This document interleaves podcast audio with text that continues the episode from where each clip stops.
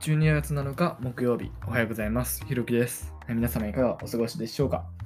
えー今日もラジオ配信頑張っていこうと思うんですけども、えーっとですね、えー日経新聞を2日前から撮り始めて、今手元にあるんですけども、いやー、ちょっと情報量があまりにも多いっていう感じで、すっげー大変です。なんか、うーんと、18歳というか高校生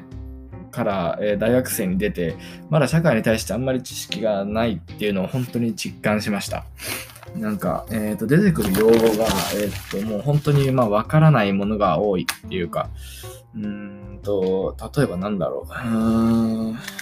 ちょっと経済学部生として、ちょっとやばいなっていうのは、えーちょっと感じたので、これからちょっとこの新聞読みながら、ちょっと僕の力つけて、え頑張っていこうかなと思います。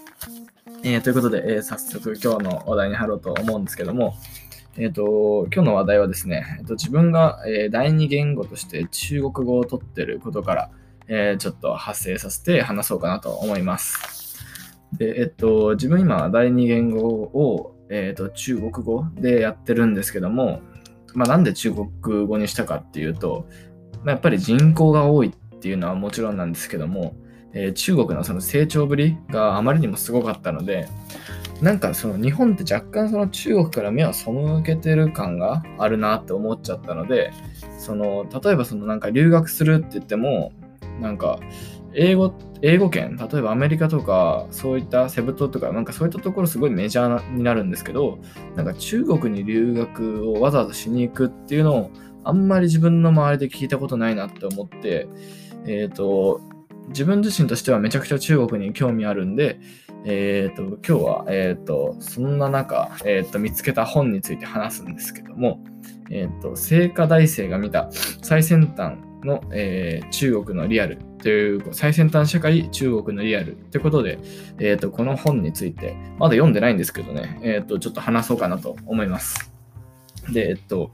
まあ、やっぱりその中国の、と、まあ、メジャーなアプリ言っちゃうと TikTok とか、あと WeChat とか、えー中国版 Twitter みたいな感じで、えっ、と、まあ、この認識もちょっと怪しいっていうか間違ってるらしいんですけども、えっ、と、まあ、なんか、そういった感じですごいでかいアプリとか、最近その中国が作ってたりとかして、まあ、明らかにその、日本と、えー中国を並べたときに、その技術力もそうですし、大きさ、規模もそうですし、なんか完全に全部中国に負けてるなっていう感じがしたので、うんと、これはまずいと、えーちょっと若い、えー大学1年生なりに考えて、えーとまあ、この本読み始めたんですけども、えーと、その、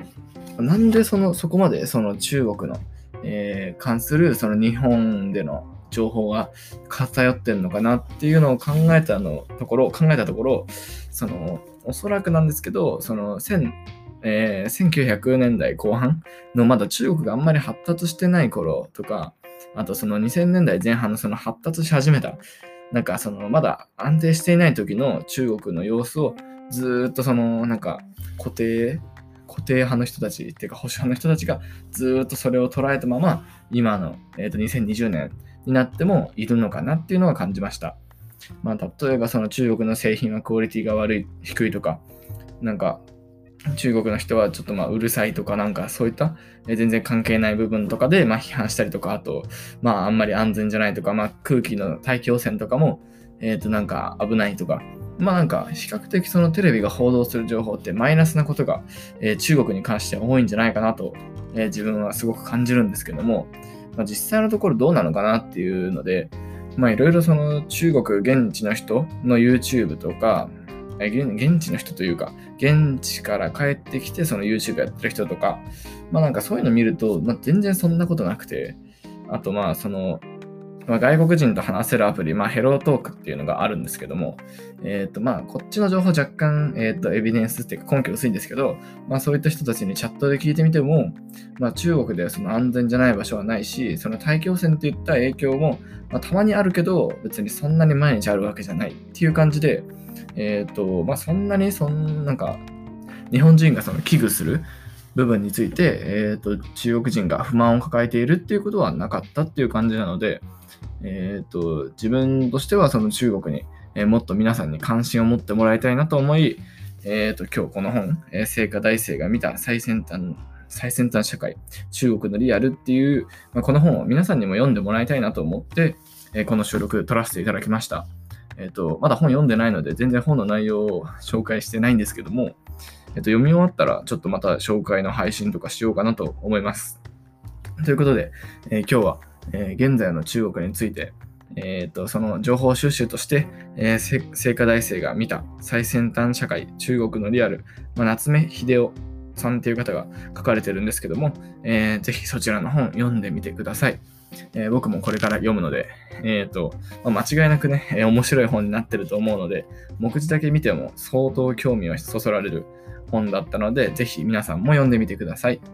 ということで、え、今日で、え、僕、うん、今日でじゃないや、すいません。えっ、と、今日の、え僕の配信は、え終わりにしようかなと思います。え僕のチャンネルではこんな感じで、え日々、前に、え役立つ情報を、え提供したり、えプログラミングに関しても、えたまに発信できたらいいなとか思っています。えこれからも毎日配信続けていきますので、えー、ぜひ、え応援の方よろしくお願いします。それでは、え今日も一日頑張っていきましょう。ひろきでした。